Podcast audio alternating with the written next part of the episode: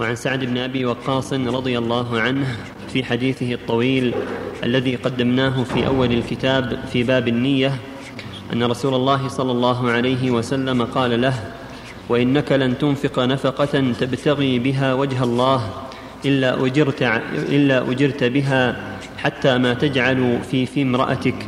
متفق عليه. وعن أبي مسعود البدري رضي الله عنه عن النبي صلى الله عليه وسلم قال إذا أنفق الرجل على أهله نفقة يحتسبها فهي له صدقة. متفق عليه. وعن عبد الله بن عمرو بن العاص رضي الله عنهما قال قال رسول الله صلى الله عليه وسلم كفى بالمرء اثما أن يضيع من يقوت حديث صحيح رواه أبو داود وغيره. ورواه مسلم في صحيحه بمعناه قال كفى بالمرء اثما أن يحبس عمن يملك قوته وعن أبي هريرة رضي الله عنه أن النبي صلى الله عليه وسلم قال ما من يوم يصبح العباد فيه إلا ملكان ينزلان فيقول أحدهما اللهم أعط منفقا خلفا ويقول الآخر اللهم أعط ممسكا تلفا متفق عليه. بسم الله الرحمن الرحيم. الحمد لله. وصلى الله وسلم على رسول الله وعلى آله وأصحابه ومن اهتدى به أما بعد قد تقدمت أحاديث متعددة في الحث على الإحسان إلى الفقراء والمساكين والأهل والأيتام وهذا شيء كثير ومتكرر في القرآن العظيم والسنة المطهرة. والله جل وعلا يقول وما أنفقتم من شيء فهو يخلفه وهو خير الرازقين. ويقول عز وجل فأنفقوا مما رزقناكم ويقول جل وعلا يا أيها الذين أنفقوا مما رزقناكم ويقول جل وعلا وعلى المولود له رزقهن وكسوتهن بالمعروف. فالآيات في هذا المعنى كثيرة. كلها تحث على النفقة والإحسان. ومن هذا قوله جل وعلا واعبدوا الله ولا تشركوا به شيئا وبالوالدين إحسانا وبذي القربى واليتامى والمساكين والجار ذي القربى والجار الجنب والصاحب بالجنب وابن السبيل وما ملكت أيمانكم. ويقول جل وعلا ويسألك عن اليتامى قل إصلاح لهم خير وإن تخالطوهم فإخوانكم والله يعلم شيئا يصلح وفي هذه الآيات وفي هذه الأحاديث الحج على الإحسان إلى المرأة.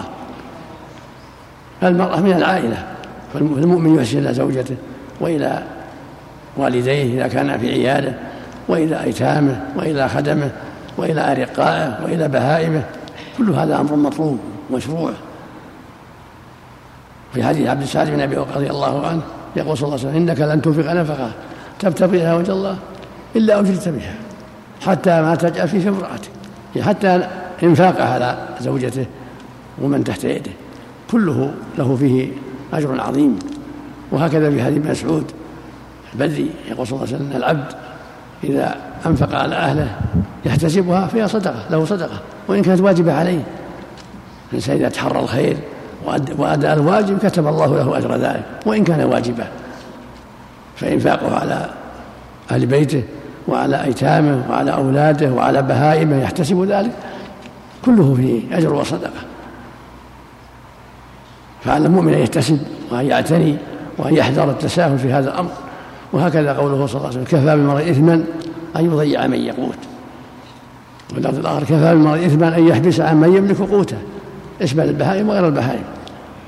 يعني أن إثم كبير أن يعطلهم ويحبس عنهم حقهم سواء كانوا خدما أو بهائم أو زوجة أو غير ذلك يجب عليه أن يعتني بهذا الأمر.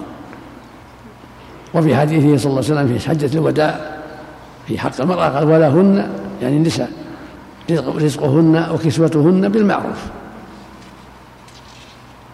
لهن رزقهن وكسوتهن بالمعروف.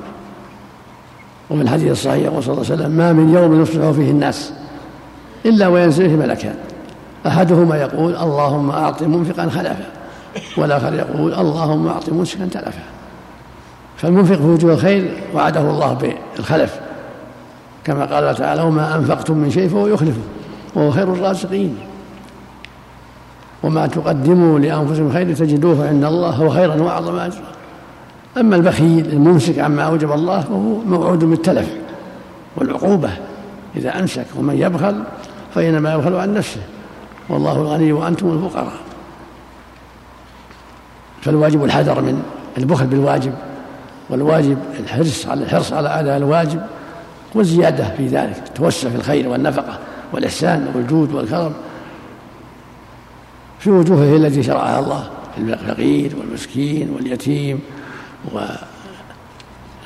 وأبناء السبيل وفي سبيل الله وفي تعمير المساجد وفي الربط وفي غير هذا ما ينفع المسلمين.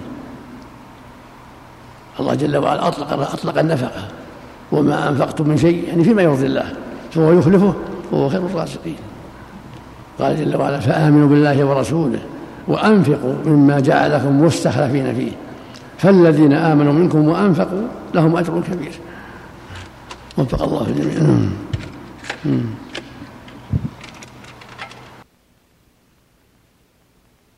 قال الإمام النووي رحمه الله تعالى في رياض الصالحين وعن أبي هريرة رضي الله عنه عن النبي صلى الله عليه وسلم قال اليد العليا خير من اليد السفلى وابدأ بمن تعول وخير الصدقة ما كان عن ظهر غنى ومن يستعفف يعفه الله. ومن يستغني يغنه الله. رواه البخاري. باب الإنفاق مما يحب ومن الجيد. قال الله تعالى لن تنالوا البر حتى تنفقوا مما تحبون. وقال تعالى يا أيها الذين آمنوا أنفقوا من طيبات ما كسبتم ومما أخرجنا لكم من الأرض ولا تيمموا الخبيث, الخبيث منه تنفقون. وعن أنس رضي الله عنه قال كان أبو طلحة رضي الله عنه أكثر الأنصار بالمدينة مالا من نخل وكان أحب أمواله إليه بيرحاء وكانت مستقبلة المسجد وكان رسول الله صلى الله عليه وسلم يدخلها ويشرب من ماء فيها طيب. قال أنس فلما نزلت هذه الآية لن تنالوا البر حتى تنفقوا مما تحبون. قام أبو طلحة إلى رسول الله صلى الله عليه وسلم فقال يا رسول الله إن الله تعالى أنزل عليك لن تنالوا البر حتى تنفقوا مما تحبون وإن أحب مالي إلي بيرح بيرحاء وإنها صدقة لله تعالى أرجو برها وذخرها عند الله تعالى فضعها يا رسول الله حيث أراك الله. فقال رسول الله صلى الله عليه وسلم بخ ذلك مال رابح ذلك مال رابح. وقد سمعت ما قلت وإني أرى أن تجعلها في الأقربين. فقال أبو طلحة أفعل يا رسول الله. فقسمها أبو طلحة في أقاربه وبني عمه. متفق عليه. قوله صلى الله عليه وسلم مال رابح. روي في الصحيحين رابح ورايح بالباء الموحدة وبالياء المثناة أي رايح عليك نفعه. وبيرحاء حديقة نخل وروي بكسر الباء وفتحها.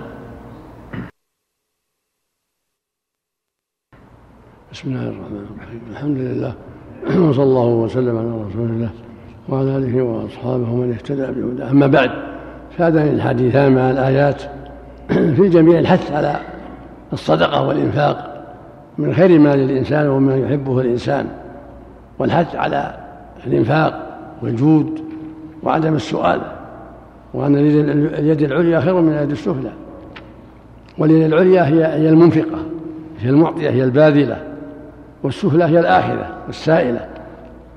يقول صلى الله عليه وسلم اليد العليا خير من اليد السفلى. وابدأ بمن تعول. هذا يدل على يجب على الإنسان أن يبدأ بمن يعول من زوجة وأولاد يبدأ بهم قبل غيرهم لأن هؤلاء نفقتهم واجبة لازمة فالواجب البداءة بمن تجب عليه نفقته من أهله وأولاده وأيتامه ونحو ذلك. وخير الصدقة ما كان عن ظهر غنى. خير الصدقة وأفضلها ما كان عن سعة زايدة على حاجة الأهل والأولاد. واليد العليا خير من اليد السفلى وهي اليد العليا هي المنفقة المحسنة والسفلى هي السائلة الآخرة. ومن يستعفف يعفه الله ومن يستغني يغنه الله. من يستعفف عن السؤال يعفه الله. ومن يستغني عن السؤال يغنه الله. فالسؤال مرجوح ومذموم إلا عند الضرورة. فالتعفف عن السؤال مهما أمكن أولى بالمؤمن. فإن دعت الحاجة والضرورة فلا بأس. والله يقول جل وعلا يا أيها الذين آمنوا أنفقوا من طيبات ما كسبتم. حتى على النفقة من الطيب كسب الطيب. وهكذا الأموال الطيبة من الحبوب والثمار ولهذا قال ومما أخرجناكم من الأرض من تمر من حبوب فواكه إلى غير ذلك. قال عز وجل لن تنالوا البر حتى تنفقوا مما تحبون. يعني لن تنالوا كمال البر وتمام البر حتى تنفقوا مما تحبون. ولما سمع أبو طلحة الأنصاري رضي الله عنه هذه الآية جاء إلى النبي صلى الله عليه وسلم وقال يا رسول الله إني سمعت الله يقول لن تنالوا البر حتى تنفقوا مما تحبون وإن أحب أموالي إلي بيرها. نخل بجوار المسجد النبوي. وإني أرى أني قد جعلتها صدقة لله. أرجو برها وذكرها فضعها يا رسول الله حيث أراك الله. فقال له النبي صلى الله عليه وسلم بخن بخن. يعني المعنى هذا شيء عظيم طيب كأنه يقول هنيئا لك بهذا الخير. ثم قال ذلك مال رابح. وفي اللفظ مال رائح.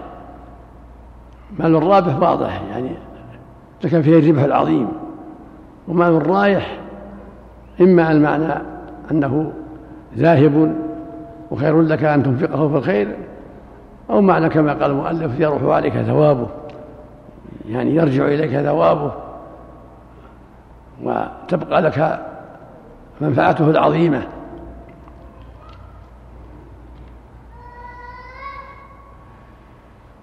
ثم قال له النبي صلى الله عليه وسلم أرى أن تضعها في الأقربين.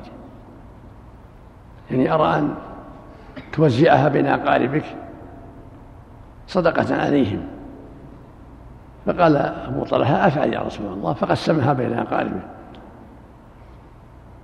تصرفوا فيها استفادوا منها أقاربه. فوائد عظيمة رضي الله عنه. فبهذه الآيات والأحاديث الحث على الجود والكرم والإنفاق من المال الطيب وكسب الطيب والقصد بهذا وجه الله والدار الآخرة. وبذلك تتضح محبة العبد ربه المحبة الكاملة وجوده وكرمه. إذا أنفق من المال الطيب وأحسن إلى عباد الله فهذا يدل على كمال الإيمان كمال الرغبة فيما عند الله. والبعد عن صفة الأشحة والبخلاء. وفق الله جميعا. اللهم قال الإمام النووي رحمه الله تعالى اللهم صل باب وجوب أمره أهله وأولاده المميزين وسائر من في رعيته بطاعة الله تعالى ونهيهم عن المخالفة وتأديبهم ومنعهم عن ارتكاب منهي عنه. قال الله تعالى وأمر أهلك بالصلاة واصطبر عليها. وقال تعالى يا أيها الذين آمنوا قوا أنفسكم وأهليكم نارا. عن أبي هريرة رضي الله عنه قال أخذ الحسن بن علي رضي الله عنهما تمرة من تمر الصدقة فجعلها في فيه. فقال رسول الله صلى الله عليه وسلم كخ كخ ارم بها. أما علمت أنا لا نأكل الصدقة؟ متفق عليه. وفي رواية أنا لا تحل لنا الصدقة وقوله كخ كخ يقال بإسكان الخاء ويقال بكسرها مع التنوين وهي كلمة زجر للصبي عن المستقذرات وكان الحسن رضي الله عنه صبيا وعن أبي حفص عمر بن أبي سلمة عبد الله بن عبد الأسد ربيب رسول الله صلى الله عليه وسلم قال كنت غلاما في حجر رسول الله صلى الله عليه وسلم وكانت يدي تطيش في الصحفة فقال لي رسول الله صلى الله عليه وسلم يا غلام سم الله تعالى وكل بيمينك وكل مما يليك فما زالت تلك طعمتي فما زالت تلك طعمتي بعد متفق عليه وتطيش تدور في نواحي الصحفة. وعن ابن عمر رضي الله عنهما قال سمعت رسول الله صلى الله عليه وسلم يقول كلكم راع وكلكم مسؤول عن رعيته. الإمام راع ومسؤول عن رعيته والرجل راع في أهله ومسؤول عن رعيته والمرأة راعية في بيت زوجها ومسؤولة عن رعيتها. والخادم راع في مال سيده ومسؤول عن رعيته فكلكم راع ومسؤول عن رعيته. متفق عليه. بسم الله الرحمن الرحيم. الحمد لله. وصلى الله وسلم على رسول الله وعلى آله وأصحابه ومن اهتدى به أما بعد فهاتان الآيتان مع الاحاديث الثلاثة كلها تدل على أن يجب على ولاة الأمور ان يقيموا الحدود على من تحت أيديهم وأن يمنعهم من محارم الله وأن يلزمهم بطاعة الله. وهكذا صاحب البيت يقوم على أهله وأولاده ويلزمهم بطاعة الله ويأمرهم بالمعروف وينهاهم عن المنكر وهكذا كل قادر كشيخ القبيلة وأمير القرية وأمير المقاطعة كل من له سلطة كل من له سلطة إسلامية أو سلطة من جهة الإمارة أو ما أشبه ذلك أو قبلية فالواجب عليه أن يستعملها في الحق. كل من له سلطة يستعملها في الحق بالطرق الشرعية التي يترتب عليه حصول الخير وزوال الشر. ولا بد من العناية بالعواقب والنظر في العواقب. فإنه لا يجوز لأحد أن ينكر منكرا يحصل بعده شر منه. بل لا بد من العناية بأن يكون من ينكر المنكر ويلزم ويأمر بالمعروف عنده البصيرة ويتحرى الحق حتى لا يترتب على عمله ما هو أنكر منه. فولي الأمر يلزمه القيام بما أوجب الله عليه من إصلاح الرعية وإلزامها بالحق ومنعها من الباطل وإقامة الحدود عليها وغير هذا ما يلزمها يلزمها الحق وإما يصونها عن الباطل. وهكذا أمير القرية أمير المقاطعة شيخ العشيرة شيخ القبيلة أمير البلد صاحب البيت رئيس الهيئة كل من كان له سلطة عليه يستعملها؟ بقدر سلطته. قال قال الله تعالى وأمر أهلك بالصلاة واصطبر عليها. هذا أمر النبي صلى الله عليه وسلم هو أمر للأمة كلها. هم أسوة له في الأحكام عليه الصلاة والسلام. فالأمر له أمر للأمة والنهي له نهي للأمة. وهكذا قوله جل وعلا يا أيها الذين آمنوا قوا أنفسكم وأهليكم نارا وقودها الناس والحجارة. يأمر المؤمنين جميعا. يدخل فيهم النبي وغيره أن يقوا أنفسهم وأهليهم من النار بطاعة الله واتباع شريعته والأمر بالمعروف والنهي عن المنكر. هذا هو الطريق. هذا هذا طريق النجاة من النار.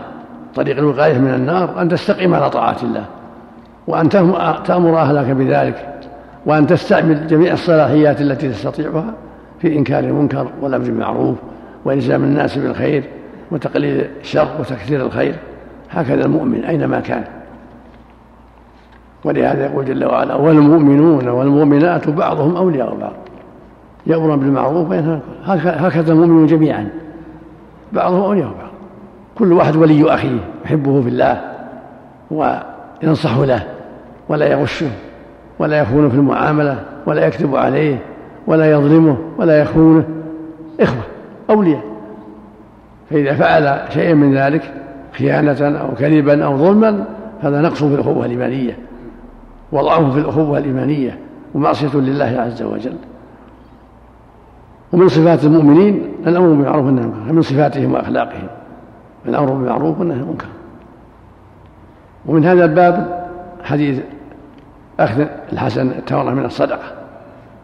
الحسن صغير كان في آخر حياة النبي صلى الله عليه وسلم في أول السنة الثامنة من عمره.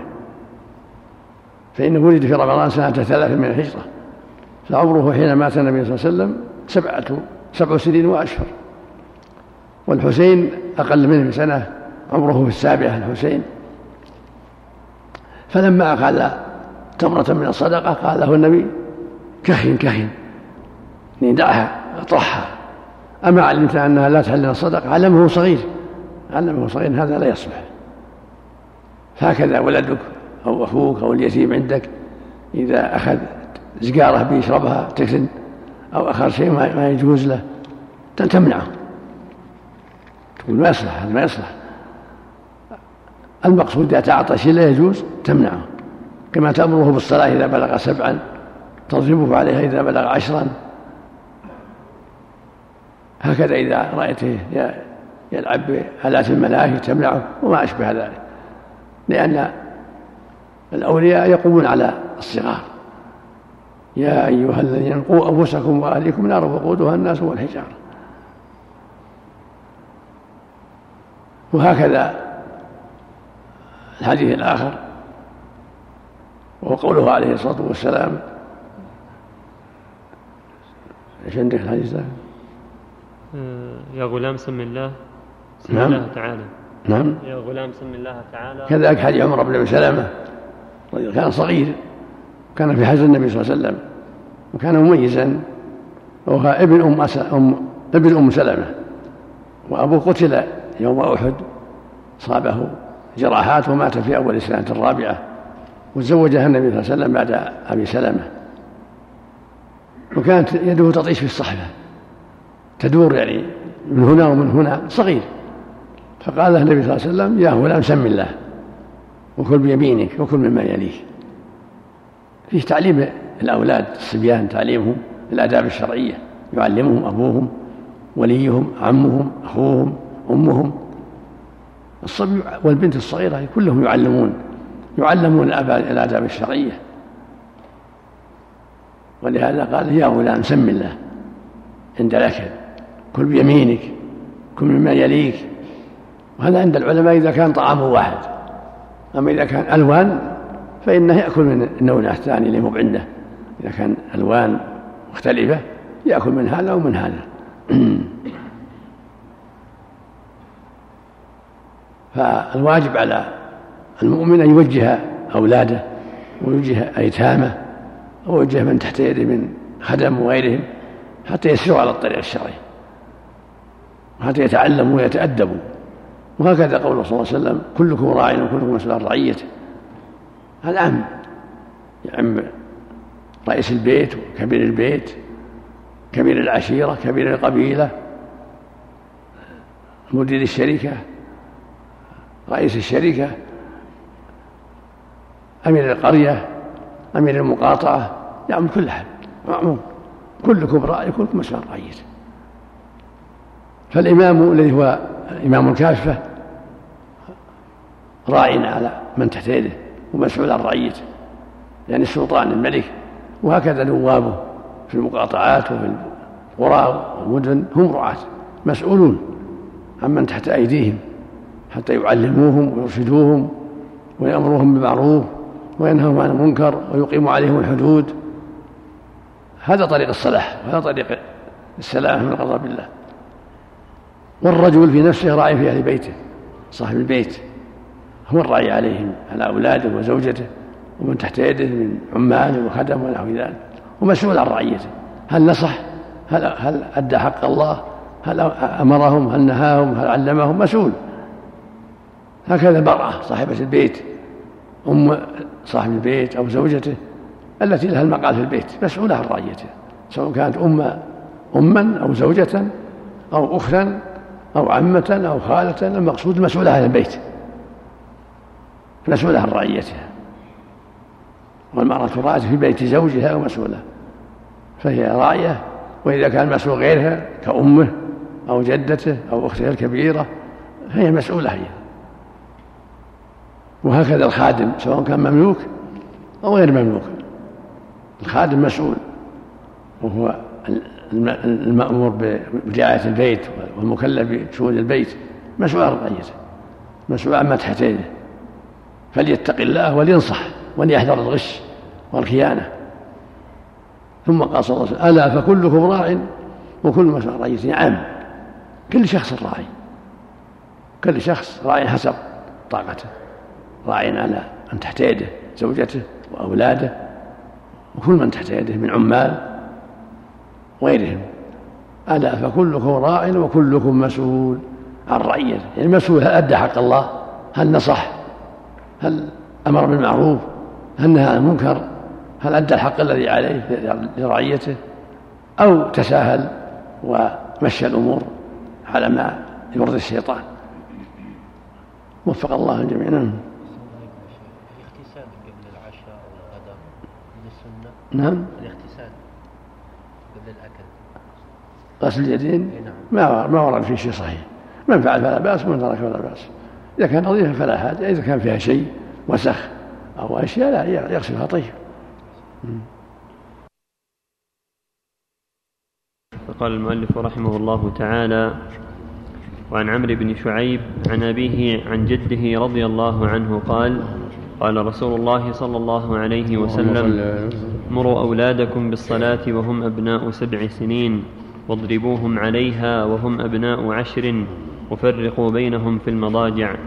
حديث حسن رواه أبو داود بإسناد حسن. وعن أبي ثرية سبرة بن ابن ابن معبد الجهني رضي الله عنه قال قال رسول الله صلى الله عليه وسلم علموا الصبي الصلاة لسبع سنين واضربوه عليها ابن عشر سنين. حديث حسن رواه أبو داود والترمذي وقال حديث حسن. ولفظ أبي داود مروا الصبي بالصلاة إذا بلغ سبع سنين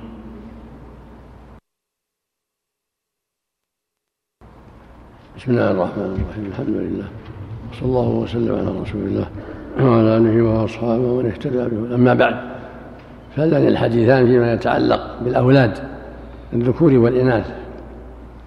الواجب على أوليائهم أمرهم بالصلاة إذا بلغوا سبعا وضربهم عليها إذا بلغوا عشرا والتفريق بينهم في المضاجع لأن ابن عشر قد تتحرك شهوته.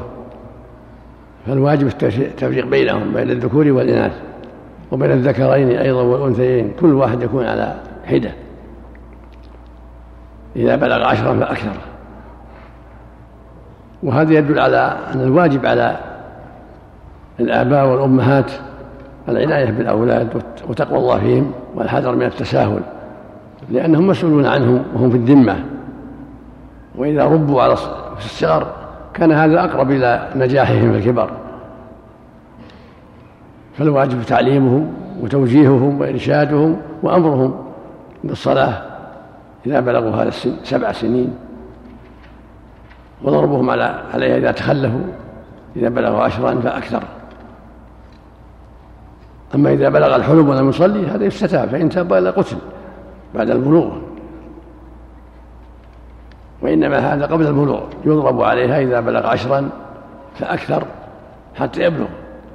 أما إذا بلغ فإنه استتاب فإن تاب وإلا قتل. كما قال تعالى فإن تابوا وأقاموا الصلاة وآتوا الزكاة فخلوا سبيلهم. فدل على أن من لم يقم الصلاة لا يخلى سبيله. قال صلى الله عليه وسلم نهيت عن قتل المصلين. دل على أن من لا يصلي لم ينهى عن قتله بل يؤمر بقتله. ومن ذلك أيضا العناية بتوجيههم إلى الخير تعليم الآداب الشرعية تحذيرهم من العدوان على الناس والإيذاء للناس. كل هذا مناط بالأولياء. والله يقول جل وعلا يا أيها الذين آمنوا قوا أنفسكم وأهليكم نارا. فهم من الأهل. فالواجب أن يقيهم وليهم النار بالتربية الصالحة والتعليم والتوجيه حتى ينشأوا على الخير ويتمرنوا على الخير. ذكورا كانوا أو إناثا. وفق الله الجميع نعم.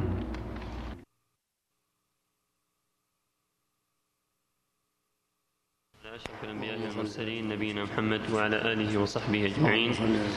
أما بعد فقال الإمام النووي رحمه الله تعالى في رياض الصالحين باب حق الجار والوصية به. قال الله تعالى واعبدوا الله ولا تشركوا به شيئا وبالوالدين إحسانا وبذي القربى واليتامى والمساكين والجار ذي القربى والجار الجنب والصاحب بالجنب وابن السبيل وما ملكت أيمانكم. وعن ابن عمر وعائشة رضي الله عنهما قال قال رسول الله صلى الله عليه وسلم ما زال جبريل يوصيني بالجار حتى ظننت أنه سيورثه. متفق عليه. وعن أبي ذر رضي الله عنه قال قال رسول الله صلى الله عليه وسلم يا أبا ذر إذا طبخت مرقة فأكثر ماءها وتعاهد جيرانك. رواه مسلم. وفي رواية له عن أبي ذر قال إن خليلي صلى الله عليه وسلم أوصاني إذا طبخت مرقا فأكثر ماءه ثم انظر أهل بيت من جيرانك فأصبهم منها بمعروف. وعن أبي هريرة رضي الله عنه أن النبي صلى الله عليه وسلم قال والله لا يؤمن والله لا يؤمن والله لا يؤمن. قيل من يا رسول الله؟ قال الذي لا يأمن جاره بوائقه. متفق عليه. وفي رواية لمسلم لا يدخل الجنة من لا يأمن جاره بوائقه البوائق الغوائل والشرور. اللهم وسلم على رسول الله وعلى آله وأصحابه ومن اهتدى بهم. أما بعد فهذه الآية الكريمة والأحاديث الثلاثة كلها تتعلق بعظم حق الجار وأن الجار له حق عظيم. فالواجب على الجيران فيما بينهم إكرام بعضهم بعضا وعدم الإيذاء كل واحد يحرص على إكرام جاره وعدم إيذائه ويتحرى الإحسان إليه. هذا هو الواجب على الجميع. كما قال الله جل وعلا واعبدوا الله ولا تشركوا به شيئا وبالوالدين إحسانا وبذي القربى واليتامى والمساكين والجار ذي القربى والجار الجنوب. يعني أوصى بالإحسان إلى جار ذي القربى والجار الجنوب. الجار القريب والجار البعيد الجنوب والجار البعيد. فالجار القريب إذا كان مسلم له ثلاث حقوق ثلاثة حق الإسلام وحق الجوار وحق القرابة. وإذا كان مسلما وليس بقريب له حقان حق الجوار وحق الإسلام. وإذا كان كافرا وهو قريب له حق حقان حق الجوار وحق القرابة. وإن كان كافرا وليس بقريب له حق واحد حق الجوار. فالجار له شأن فالواجب إكرامه والإحسان إليه وكف الأذى عنه. ولهذا في الحديث الصحيح حديث عائشة بن عمر يقول النبي صلى الله عليه وسلم ما زال جبريل يوصي بالجار حتى ظننت أنه سيورثه من كثرة الوصية بالجار عن الله عز وجل لأن بالإحسان إليه تصفو القلوب ويحصل التعاون البر والتقوى بين الجيران ويتعاون على الخير. وإذا حصلت القطيعة والأذى تباعدت القلوب وحصلت الوحشة والشرور. والحديث الثاني حديث أبي ذر. يقول النبي صلى الله عليه وسلم لأبي ذر إذا طبخت ماء مرقة فأكثر ماءها وتعاهد جيرانك. يعني جيران الفقراء والمحاويج يتعاهدهم بما يتيسر من مرقة وما هو أعظم منها. الجيران يختلفون. قد يحتاج المرقة قد يحتاج للتمرات قد يحتاج للريال والرجلين الجيران أنواع. فإن كان غنيا أكرمه بحسن الجوار بالكلام الطيب بكف الأذى وإن كان فقيرا ساعد أيضا مع مع حسن الجوار ومع الكرامة ومع طيب الكلام يساعده بما يتيسر من الطعام والمال. هكذا يكون الجيران. يكون بينهم تعاون تواصي بالحق. والسيرة الحميدة والتزاور إلى غير هذا من وجوه الخير. إذا كانت البغضاء حصل شر كبير. ولهذا يقول صلى الله عليه وسلم والله لا يؤمن والله لا يؤمن والله لا يؤمن. بل لا يأمن جاره بوائقه. كان يخشى شره. ساءت الأحوال. جاءت الفرقة والوحشة. فالجار الذي لا يأمنه جاره على خطر. والله لا يؤمن. يعني الإيمان الكامل الإيمان الواجب. من لا يأمن جاره بوائقه يعني شره وغشمه وأذاه من سرقة أو سب أو صب الماء عند بابه أو القاذورات عند بابه أو ما أشبه ذلك من الأذى. أو إيذاءه بأصوات الملاهي أو غير هذا من أنواع الأذى. فالواجب الحذر من جميع أنواع الأذى. ولهذا في الحديث الآخر يقول صلى الله عليه وسلم من كان يؤمن بالله واليوم الآخر فلا يؤذي جاره. في اللفظ الآخر فليحسن إلى جاره. في اللفظ الثالث فليكرم جاره. وفق الله الجميع جود الجار يا شيخ. نعم. حدود الجار. كل ما قالوا فهو أعظم حق. ما له حد محدود يروى أربعين دار لكن في سنده ضعف لكن كل ما قروا فهو كل ما قروا منك باب فهو أولى. كل من كان أقرب باب فهو أولى. روي عن النبي صلى حده أربع لكن في سنده ضعف. نعم. نعم. قال الإمام النووي رحمه الله تعالى في رياض الصالحين في باب حق الجار. وعن أبي هريرة رضي الله عنه قال قال رسول الله صلى الله عليه وسلم يا نساء المسلمات لا تحقرن جارة لجارتها ولو فرس نشاه. متفق عليه. وعنه أن رسول الله صلى الله عليه وسلم قال لا يمنع جار جاره أن يغرز خشبة في جداره. ثم يقول أبو, أبو, أبو هريرة ما لي أراكم عنها معرضين والله لأرمين بها بين أكتافكم. متفق عليه. روي خشبة بالإضافة والجمع وروي, وروي خشبة بالتنوين على الإفراد وقوله ما لي أراكم عنها معرضين يعني عن هذه السنة وعنه أن رسول الله صلى الله عليه وسلم قال من كان يؤمن بالله واليوم الآخر فلا يؤذي جاره ومن كان يؤمن بالله واليوم الآخر فليكرم ضيفه ومن كان يؤمن بالله واليوم الآخر فليقل خيرا أو ليسكت. متفق عليه. اللهم صل وسلم. بسم الله الرحمن الرحيم. الحمد لله وصلى الله وسلم على رسول الله وعلى آله وأصحابه ومن اهتدى بهدى أما بعد فهذه الأحاديث الثلاثة كالتي قبلها في الحث على إكرام الجار والإحسان إليه وكف الأذى عنه وهذا واجب.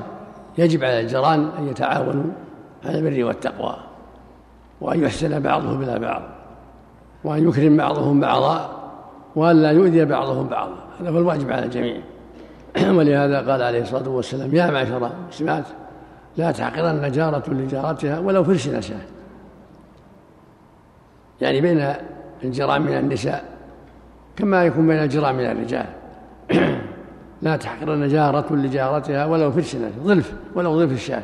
يعني الهدايا ولو الشيء قليل الذي يؤلف بين القلوب ويحصل به التحاب كما في الحديث الآخر تهادوا تحابوا فتهادي الجيران فيما بينهم وتعاونهم فيما بينهم من إهداء فاكهة أو طعام أو مرق أو غير ذلك فيما بينهم.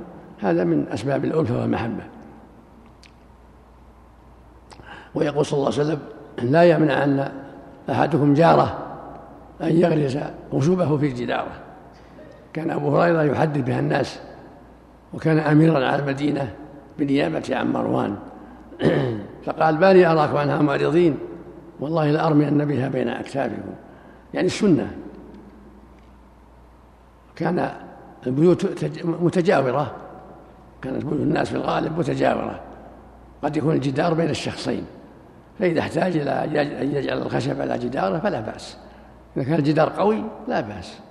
من باب التعاون. هذا يضع خشبه على جدار جاره وهذا كذلك لا حرج. بل ينبغي التمكين بذلك ولا يمنعه. إذا كان الجدار يتحمل ذلك. ولهذا قال عليه الصلاة والسلام لا يمنع النجار أحدكم جاره أن يغرس خشبه على جداره. يعني عند الحاجة إلى ذلك وعدم المضرة. لقوله صلى الله عليه وسلم لا ضرر ولا ضرار. إذا كان الجدار لا يتحمل لا يوضع عليه الشيء أما إذا كان يتحمل فلا يمنعه. هذا هو السنة. السنة اللي بالجيران فيما بينهم أن يتعاونوا ولا يؤذي بعضهم بعضا ولا يمنع بعضهم بعضا من الرفد والإحسان أو الارتفاق بشيء من جداره. والحديث الثالث يقول صلى الله عليه وسلم متى قال يا رسول وما جائزته؟ قال يومه وليلته يعني الغداء والعشاء. والضيافة ثلاثة أيام.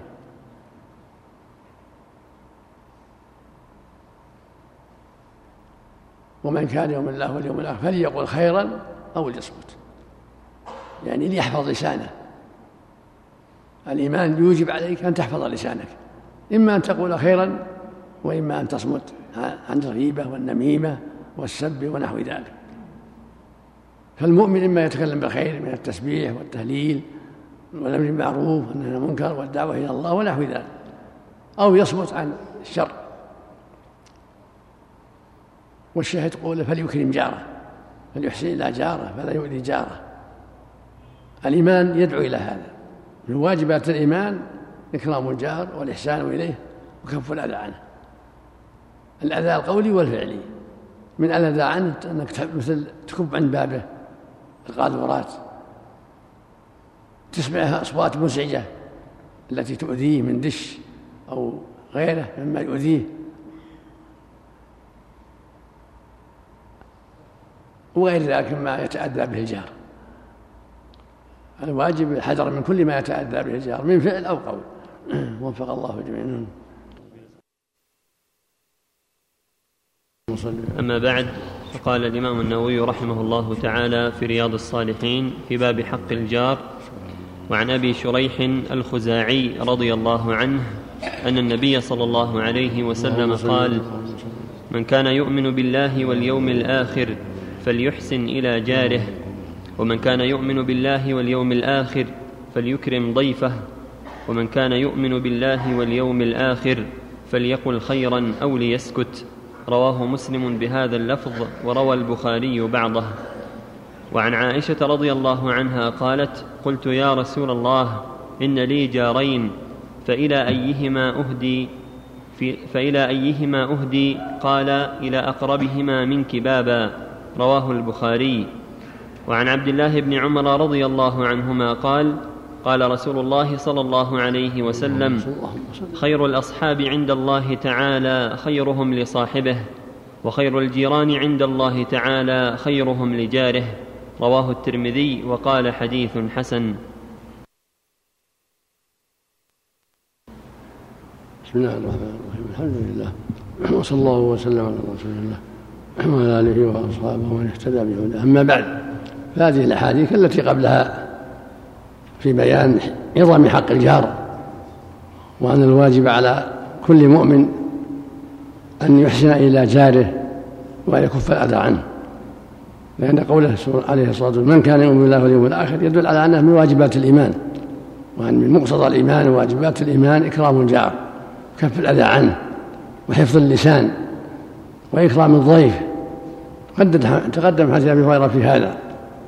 وقوله صلى الله عليه وسلم من كان يؤمن الله واليوم الآخر فليكرم جاره ومن كان يؤمن الله واليوم فليكرم ضيفه. ومن كان يؤمن الله واليوم الآخر فليقول خيرا وليصمت. وهذا من جنس حديث أبي شريح.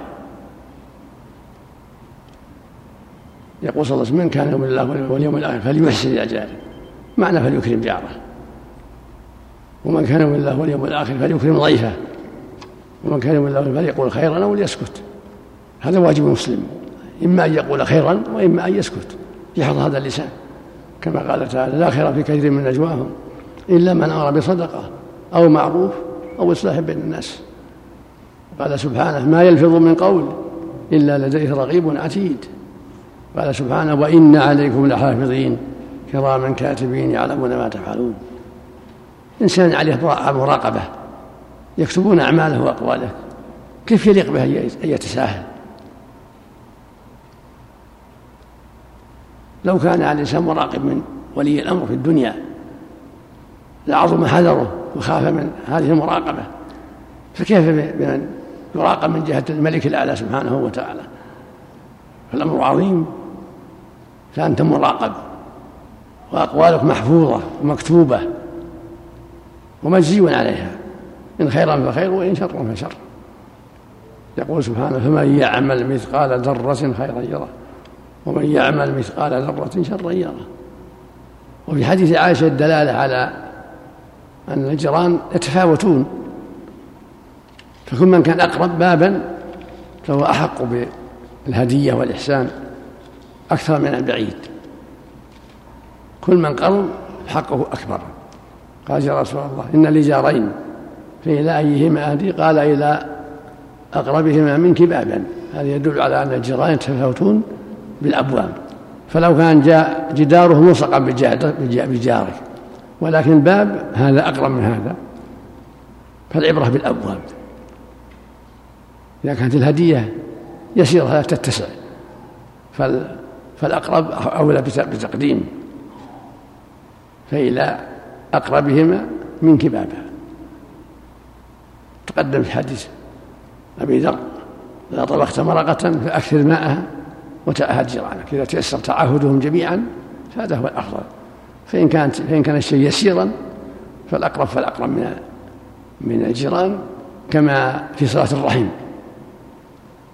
الرحم يوصل الأقرب فالأقرب حسب الطاقة. فهكذا الجيران الأقرب فالأقرب. وفي الحديث الثالث يقول صلى الله عليه وسلم خير الأصحاب خيرهم لصاحبه. خير الجيران خيرهم لجاره. خير الأصحاب خير الزملاء الذي ينفعك ويعينك على الخير ويسددك ويوجهك. هذا خير الأصحاب الزميل الذي والجليس الذي يعينك على الخير وينبهك على الأخطاء ويواسيك ويأخذ بيدك إلى الخير. هذا هو الصاحب الجيد هذا هو الذي ينبغي أن يلزم. وخير الجيران خيرهم لجاره. كل ما كان الجار أحسن وأكرم وأفضل في ملاحظة الجار كان خيرا من غيره. والجيران يتفاوتون فخيرهم وأفضلهم من كان جيدا مع جاره محسنا إلى جاره. ومن أعظم الإحسان أن تنصحه وأن تدله على الخير وأن تأمره بالمعروف وأن تنهاه عن المنكر وأن ترشده إذا جهل وغلط. مو مجرد المساعدة بالمال ونحو ذلك أعظم شيء توجيهه إلى الخير ونصيحته والأخذ على يديه وأمره بالمعروف ونهي عن المنكر حتى تكون سببا لنجاته وسعادته. وفق الله الجميع. فقال المؤلف رحمه الله تعالى باب بر الوالدين وصلة الأرحام. قال الله تعالى واعبدوا الله ولا تشركوا به شيئا وبالوالدين إحسانا وبذي القربى واليتامى والمساكين والجار ذي القربى والجار الجنب والصاحب بالجنب وابن السبيل وما ملكت أيمانكم. وقال تعالى واتقوا الله الذي تساءلون به والأرحام. وقال تعالى والذين يصلون ما أمر الله به أن يوصل الآية. وقال تعالى ووصينا الإنسان بوالديه حسنا وقال تعالى وقضى ربك ألا تعبدوا إلا إياه وبالوالدين إحسانا إما يبلغن عندك الكبر أحدهما أو كلاهما فلا تقل لهما أف ولا تنهرهما وقل لهما قولا كريما واخفض لهما جناح الذل من الرحمة وقل رب ارحمهما كما ربياني صغيرا. وقال تعالى ووصينا الإنسان بوالديه حملته أمه وهنا على وهن وفصاله في عامين أن اشكر لي ولوالديك. عن أبي عبد الرحمن عبد الله بن مسعود رضي الله عنه قال سألت النبي صلى الله عليه وسلم أي العمل أحب إلى الله تعالى؟ قال الصلاة على وقتها. قلت ثم أي؟ قال بر الوالدين. قلت ثم اي قال الجهاد في سبيل الله متفق عليه. وعن أبي هريرة رضي الله عنه قال قال رسول الله صلى الله عليه وسلم لا يجزي ولد والدا إلا أن يجده مملوكا فيشتريه فيعتقه. رواه مسلم. وعنه أيضا رضي الله عنه أن رسول الله صلى الله عليه وسلم قال من كان يؤمن بالله واليوم الآخر فليكرم ضيفه. ومن كان يؤمن بالله واليوم الآخر فليصل رحمه ومن كان يؤمن بالله واليوم الآخر فليقل خيرا أو ليصمت متفق عليه. بسم الله الرحمن الرحيم. الحمد لله وصلى الله وسلم على رسول الله وعلى آله وأصحابه ومن اهتدى بهداه. أما بعد هذه الآيات الكريمات والأحاديث كلها تعلق بر الوالدين وصلة الرحم. بر الوالدين من أهم الواجبات حقهما عظيم. من جهة الإحسان إليهما والشكر لهما على جهودهما وأعمالهما وتحقيق رغباتهما المباحة والمشروعة والحذر من العقوق والإساءة إليهما. وجاءت الآيات الكريمات بذلك في مواضع كثيرة. وهكذا صلة الرحم وهم الأقارب الإحسان إليهم. ومساعدتهم في الخير ودفع الأذى عنهم. أقربهم الآباء والأمهات والأولاد ثم الإخوة ثم بنوهم وهكذا. ولهذا يقول جل وعلا وقضى ربك ألا تعبدوا إلا إياه والوالدين إحسانا ويقول سبحانه واعبدوا الله ولا تشركوا شيئا بالوالدين إحسانا وبذي القربى واليتامى والمساكين الآية. فأمر بالإحسان والدين وبذي القربى. قال جل وعلا واعبدوا الله وقال سبحانه وتعالى أن اشكر لي ولوالديك إلي المصير. والآيات في هذا المعنى كثيرة ترشد إلى البر بالوالدين والإحسان إليهما. ومن هذا قوله جل وعلا ووصينا الإنسان بولده إحسان حملته أمه كرها ووضعته كرها. ومن هذا قوله جل وعلا في الأرحام فهل عسيتم إن توليتم أن تفسدوا الأرض وتقطعوا أرحامكم؟ أولئك الذين لعنهم الله فأصمهم وأعمى أبصارهم. ومدح الواصلين فقال الذين يصلون ما أمر الله به أن يوصل. ويخشون ربهم ويخافون سوء الحساب.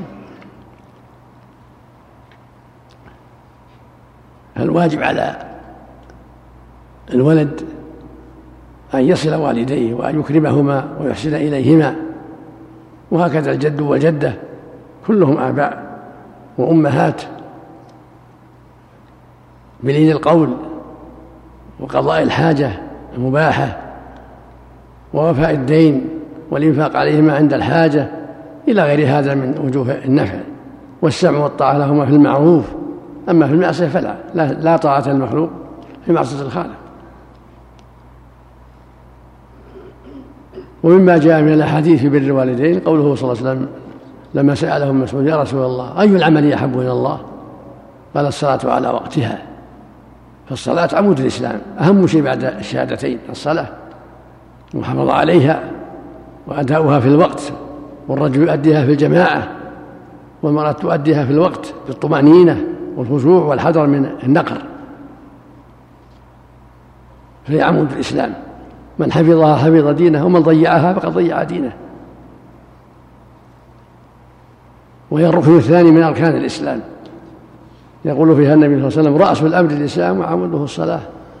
ويقول فيها صلى الله عليه وسلم من حفظ من حفظ عليها كانت له نورا وبرهانا ونجاة يوم القيامة. ومن لم يحافظ عليها لم يكن له نور ولا برهان ولا نجاة يوم القيامة. وحشر يوم القيامة مع فرعون وهامان وقارون وأبي بن خلف نسأل الله العافية. ويقول فيها صلى الله عليه وسلم بين الرجل وبين الكفر والشرك ترك الصلاة. ويقول صلى الله عليه وسلم العهد الذي بيننا وبينهم الصلاة فمن تركها فقد كفر. فالواجب العناية بها والمحافظة عليها. سفرا وحضرا وأداؤها في الجماعة في حق الرجل. والمرأة تؤديها في الوقت بالطمأنينة والخشوع والعناية بها. والحذر من التشبه بأعداء الله المنافقين المتكاسلين عنها. الذين قال فيهم سبحانه إن المنافقين يخادعون الله وهو خادعهم وإذا قاموا إلى الصلاة قاموا كسالى نسأل الله العافية. وهكذا يجب على المؤمن أن يعتني بأدائها في الجماعة في المساجد. لقوله صلى الله عليه وسلم من سمع النداء فلم يأتي فلا صلاة له إلا من عذر. قيل ابن عباس ما هو العذر؟ قال خوف أو مرض. ثم قال المسعود يا رسول الله ثم قال بر الوالدين هذا الشاهد. يعني بعد الصلاة قال بر الوالدين دل على عظم شأن برهما وأنه من أحب الأعمال إلى الله. قال ثم أي قال الجهاد في سبيل الله. فقدم بر الوالدين على الجهاد. ولهذا لما استأذنه رجل في الجهاد قال له صلى الله عليه وسلم أحي والداك؟ قال نعم. قال ففيهما مجاهد. في الآخر ارجع فاستأذنهما فإن أذن لك وإلا فبرهما. والحديث الآخر يقول صلى الله عليه وسلم لا يجزي والد ولد ولد والدة لا يجزي ولد والدة إلا أجده مملوكا فيشتريه فيعتقه. يعني هذا من الجزاء العظيم كونه يجد والده رقيقا فيشتريه فيعتقه يخلصه من الرق. هذا من أعظم البر. ويقول صلى الله عليه وسلم من كان يؤمن الله واليوم الآخر فليكرم جاره. من كان يؤمن الله واليوم الآخر فليصل رحمه. هذا يدعى أن صلة الرحم من واجبات الإيمان. ولهذا لعن الله من قطع الرحم. وقال فيها صلى الله عليه وسلم لا يدخل الجنة قاطع رحم وقيل يا رسول الله من أبر؟ قال أمك. قال ثم من قال أمك. قال ثم من قال أمك. قال ثم من قال أباك. ثم الأقرب فالأقرب. وفق الله الجميع. أما بعد فقال الإمام النووي رحمه الله تعالى في رياض الصالحين وعن أبي هريرة رضي الله عنه قال قال رسول الله صلى الله عليه وسلم إن الله تعالى خلق الخلق حتى إذا فرغ منهم قامت الرحم فقالت هذا مقام العائذ بك من القطيعة.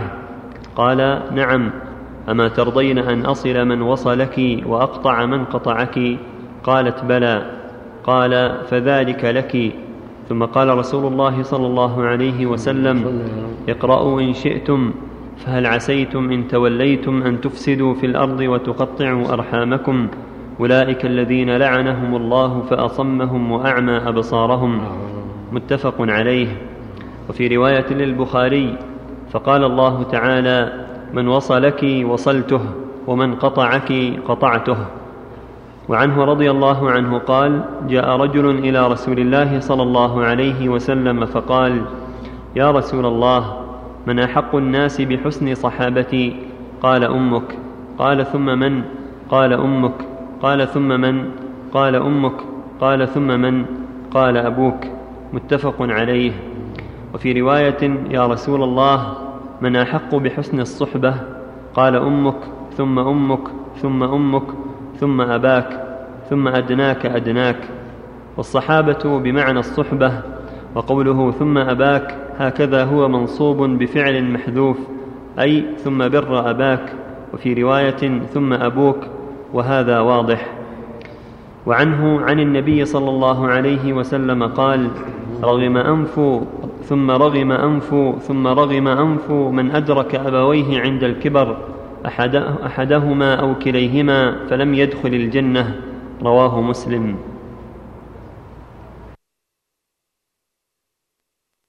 بسم الله الرحمن الرحيم. الحمد لله.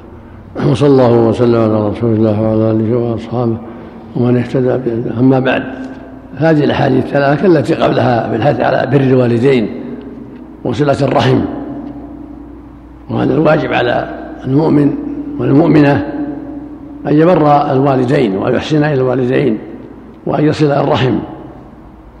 وفي بر الوالدين الأجر العظيم والثواب الجزيل وفي صلة الرحم كذلك الخير الكثير. في الحديث الصحيح يقول الرسول صلى الله عليه وسلم لما خلق الخلق قامت الرحم. فقالت هذا مقام العين بك من القطيعة. فقال الرب عز وجل ألا ترضين أن أصل من وصلك وأن أقطع من قطعك قالت بلى. وفي اللفظ الآخر من وصلك وصلته ومن قطعك بتته في الحديث الآخر رضا الله في رضا الوالدين وسخط الله في سخط الوالدين. والله يقول جل وعلا فهل عسيتم إن توليتم أن تفسدوا وتقطعوا أرحامكم؟ أولئك لعنهم الله فأصمهم وأعمى أبصارهم.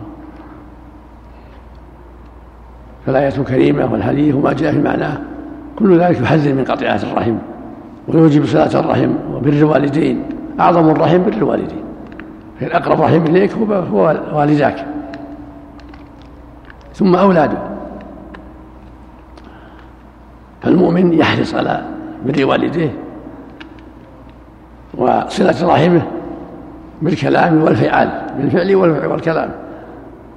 فيقول صلى الله عليه وسلم فرغم أنفه ثم رغم أنفه ثم رغم أنفه لين أدرك أبويه أحدهما أو كليهما فلم يدخله الجنة لقطيعته وعدم بره ويقول صلى الله عليه وسلم لما سأله سأل من أحق الناس بحسن الصحبة؟ قال أمك. قال ثم من قال أمك ثم من قال أمك ثم من قال أبوك. المرتبة الرابعة. حق الوالدة عظيم فالواجب العناية ببرها والإحسان إليها أكثر من العناية بالأب لأن تعبها أكثر وإحسانها إليك أكثر. وفي اللفظ الآخر يقول قال رجل رسول من أبر؟ قال أمك. قال ثم من؟ قال أمك. قال ثم من؟ قال أمك. قال ثم. من قال أباك. ثم الأقرب فالأقرب. في الحديث الصحيح يقول صلى الله عليه وسلم لا يدخل الجنة قاطع الرحم.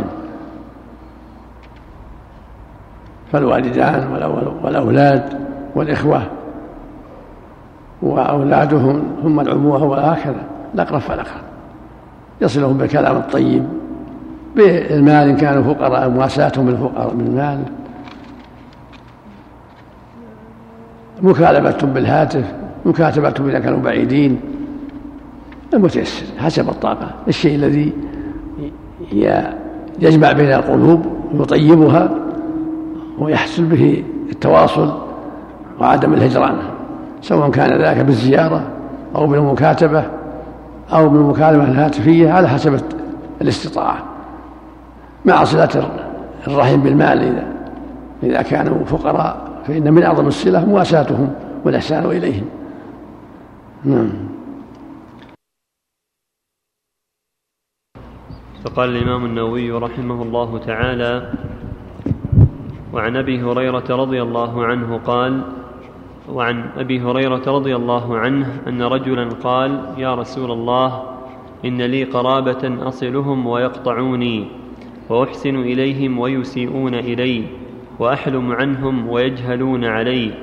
فقال لئن كنت كما قلت فكأنما تسفه تسفهم المل ولا يزال معك من الله ظهير عليهم ما دمت على ذلك.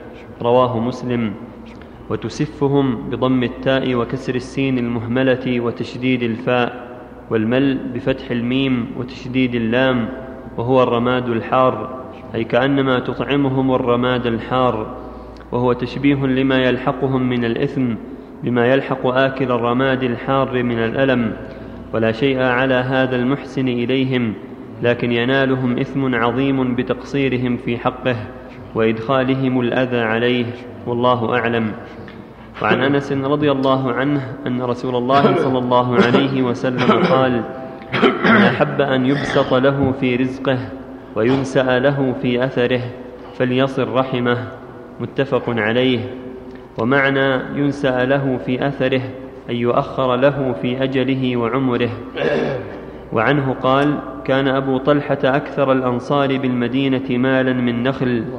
وكان أحب أمواله إليه بيرحاء وكانت مستقبلة المسجد وكان رسول الله صلى الله عليه وسلم يدخلها ويشرب من ماء فيها طيب. فلما نزلت هذه الآية لن تنالوا البر حتى تنفقوا مما تحبون. قام أبو طلحة إلى رسول الله صلى الله عليه وسلم فقال يا رسول الله إن الله تبارك وتعالى يقول لن تنالوا البر حتى تنفقوا مما تحبون وإن أحب مالي إلي بيرحاء وإنها صدقة لله تعالى أرجو برها وذخرها عند الله تعالى. فضعها يا رسول الله حيث أراك الله. فقال رسول الله صلى الله عليه وسلم بخ ذلك مال رابح ذلك مال رابح. وقد سمعت ما قلت وإني أرى أن تجعلها في الأقربين. فقال أبو طلحة أفعل يا رسول الله؟ فقسمها أبو طلحة في أقاربه وبني عمه متفق عليه وسبق بيان ألفاظه في باب الإنفاق مما يحب.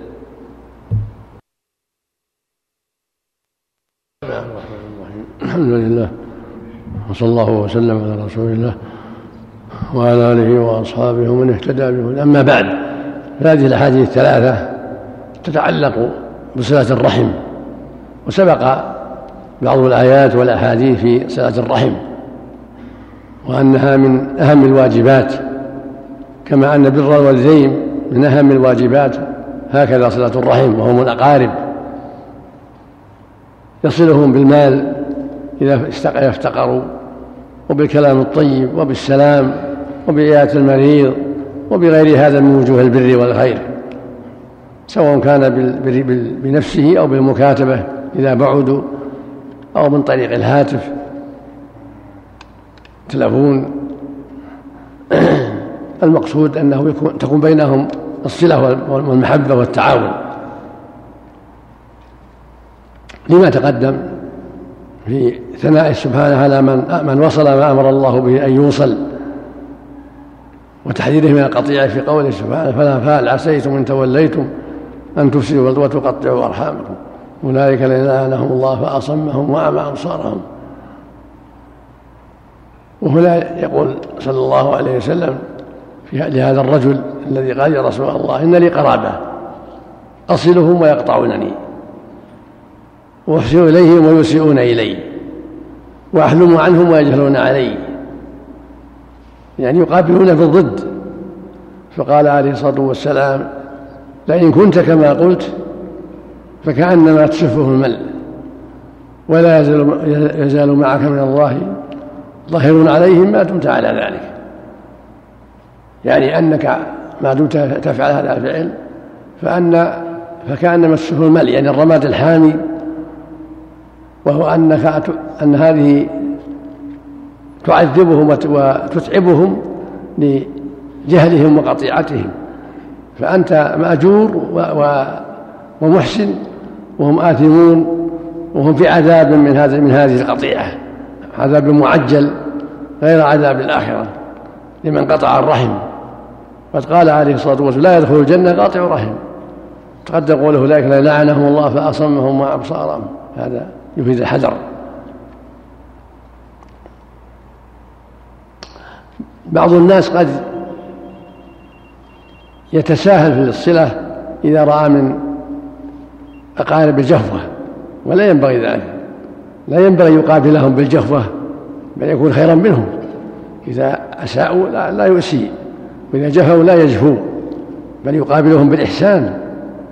يقول النبي صلى الله عليه وسلم ليس الواصل بالمكافي ولكن الواصل الذي إذا قطعت رحمه وصلها. هذا الواصل. الذي إذا قطعت رحمه وصلها. ويقول صلى الله عليه وسلم من أحب أن يبسط له في رزقه وأن ينسأ له في أثره فليصل رحمه. فصلة الرحم من أسباب بسط الرزق وسعة الرزق والخلف من الله عز وجل وطول العمر في طاعة الله. النسع في الأجل يطول العمر في فإن الأعمار لها حد محدود بشروطها التي قدرها الله. فمن أسباب طول العمر وفاسد الأجل صلة الرحم. وبر الوالدين والإحسان والجود ومن أسباب نزع بركة العمر وقصره قطيعة الرحم وسوء العمل. ولهذا يقول صلى الله عليه وسلم من أحب أن يبسط له برزقه وأن ينسع له في أثره فليصل رحمه. تقدم قول صلى الله عليه وسلم لما خلق الله الخلق قامت الرحم فقال يا ربي هذا مقام العيب من القطيعة. فقال الله للرحم ألا ترضين أن أصل من وصلك وأن أقطع من قطعك؟ قالت بلى يا رب. قال الله جل وعلا من وصلها وصلته ومن قطعها بتته. وفي الصحيح يقول صلى الله عليه وسلم ليس الواصل بالمكافي ولكن الواصل الذي إذا قطعت رحمه وصلها. ولما نزل قوله تعالى لن تنالوا البر حتى تنفقوا مما تحبون. جاء أبو طلحة الأنصاري رضي الله عنه إلى النبي صلى الله عليه وسلم فقال يا رسول الله إني سمعت الله يقول لن تنالوا البر حتى تنفقوا مما تحبون. البر يعني الجنة وفسر البر بكمال الدين حتى تنفقوا مما تحبون وإن أحب أموالي إلي بيرها. بستان له عند المسجد طيب. كان النبي يزور يدخل هذا البستان ويشرب من ماء فيه طيب. وإني قد جعلتها صدقة. أرجو برها وذكرها عند الله عز وجل. فضعها يا رسول الله حيث أراك الله. فقال له النبي صلى الله عليه وسلم بخ بخ المعنى يعني عظيم. طيب هذا. ذلك مال رابح ذلك مال رابح يعني فعلك هذا مال رابح وأجر به أعظم من كونه يعامل الله ويحسن. ويتصدق على أرحامه يرجو ما عند الله هذا مال رابح. وفي لفظ مال رائح يعني يروح عليك ثوابه أو مال ذاهب في الدنيا لكن تجد ثوابه عند الله جل وعلا. وإني أرى أن تضعها في الأقربين أرى أن تضعها في الأقربين. فقال أبو طلحة أفعل يا رسول الله. فقسمها بين أقارب قسم بين رحى قسمها بين أقاربه وانتفع بها أقاربه. تقاسموها وباعوها بأثمان عظيمة وانتفعوا بذلك. ففي هذا الصلة للرحم بالعرض بالنخل بالبيت بالنقود. يصل الرحم بما يسر الله من نقود من أراضي من سكن من سيارة من غير ذلك بما يسر الله. توصل الرحم بما يسر الله بالمال القليل والكثير كل على حسب حاله. فاتقوا الله ما استطعتم. ومن أعظم الوصل للرحم أن تنصحهم وتأمرهم بالمعروف وتنهاهم عن المنكر وتجتهد في صلاحهم واستقامة أحوالهم حتى تكون سببا لدخولهم الجنة ونجاتهم من النار. هذا من أعظم الصلة تفقد أحوالهم تنصح لهم تعينهم على الخير توجههم ترشدهم تقف معهم في, أعمال الخير. تنصحهم في ترك أعمال الشر ومن أظهر المعصية وجاهر بها ينصح فإن استقام ولا وجب هجره حتى يستقيم حتى يرجع حتى يتوب. إذا أظهر المعاصي والبدع أما من كانت معصيته سرا فهذا ينصح سرا. وفق الله جميعا.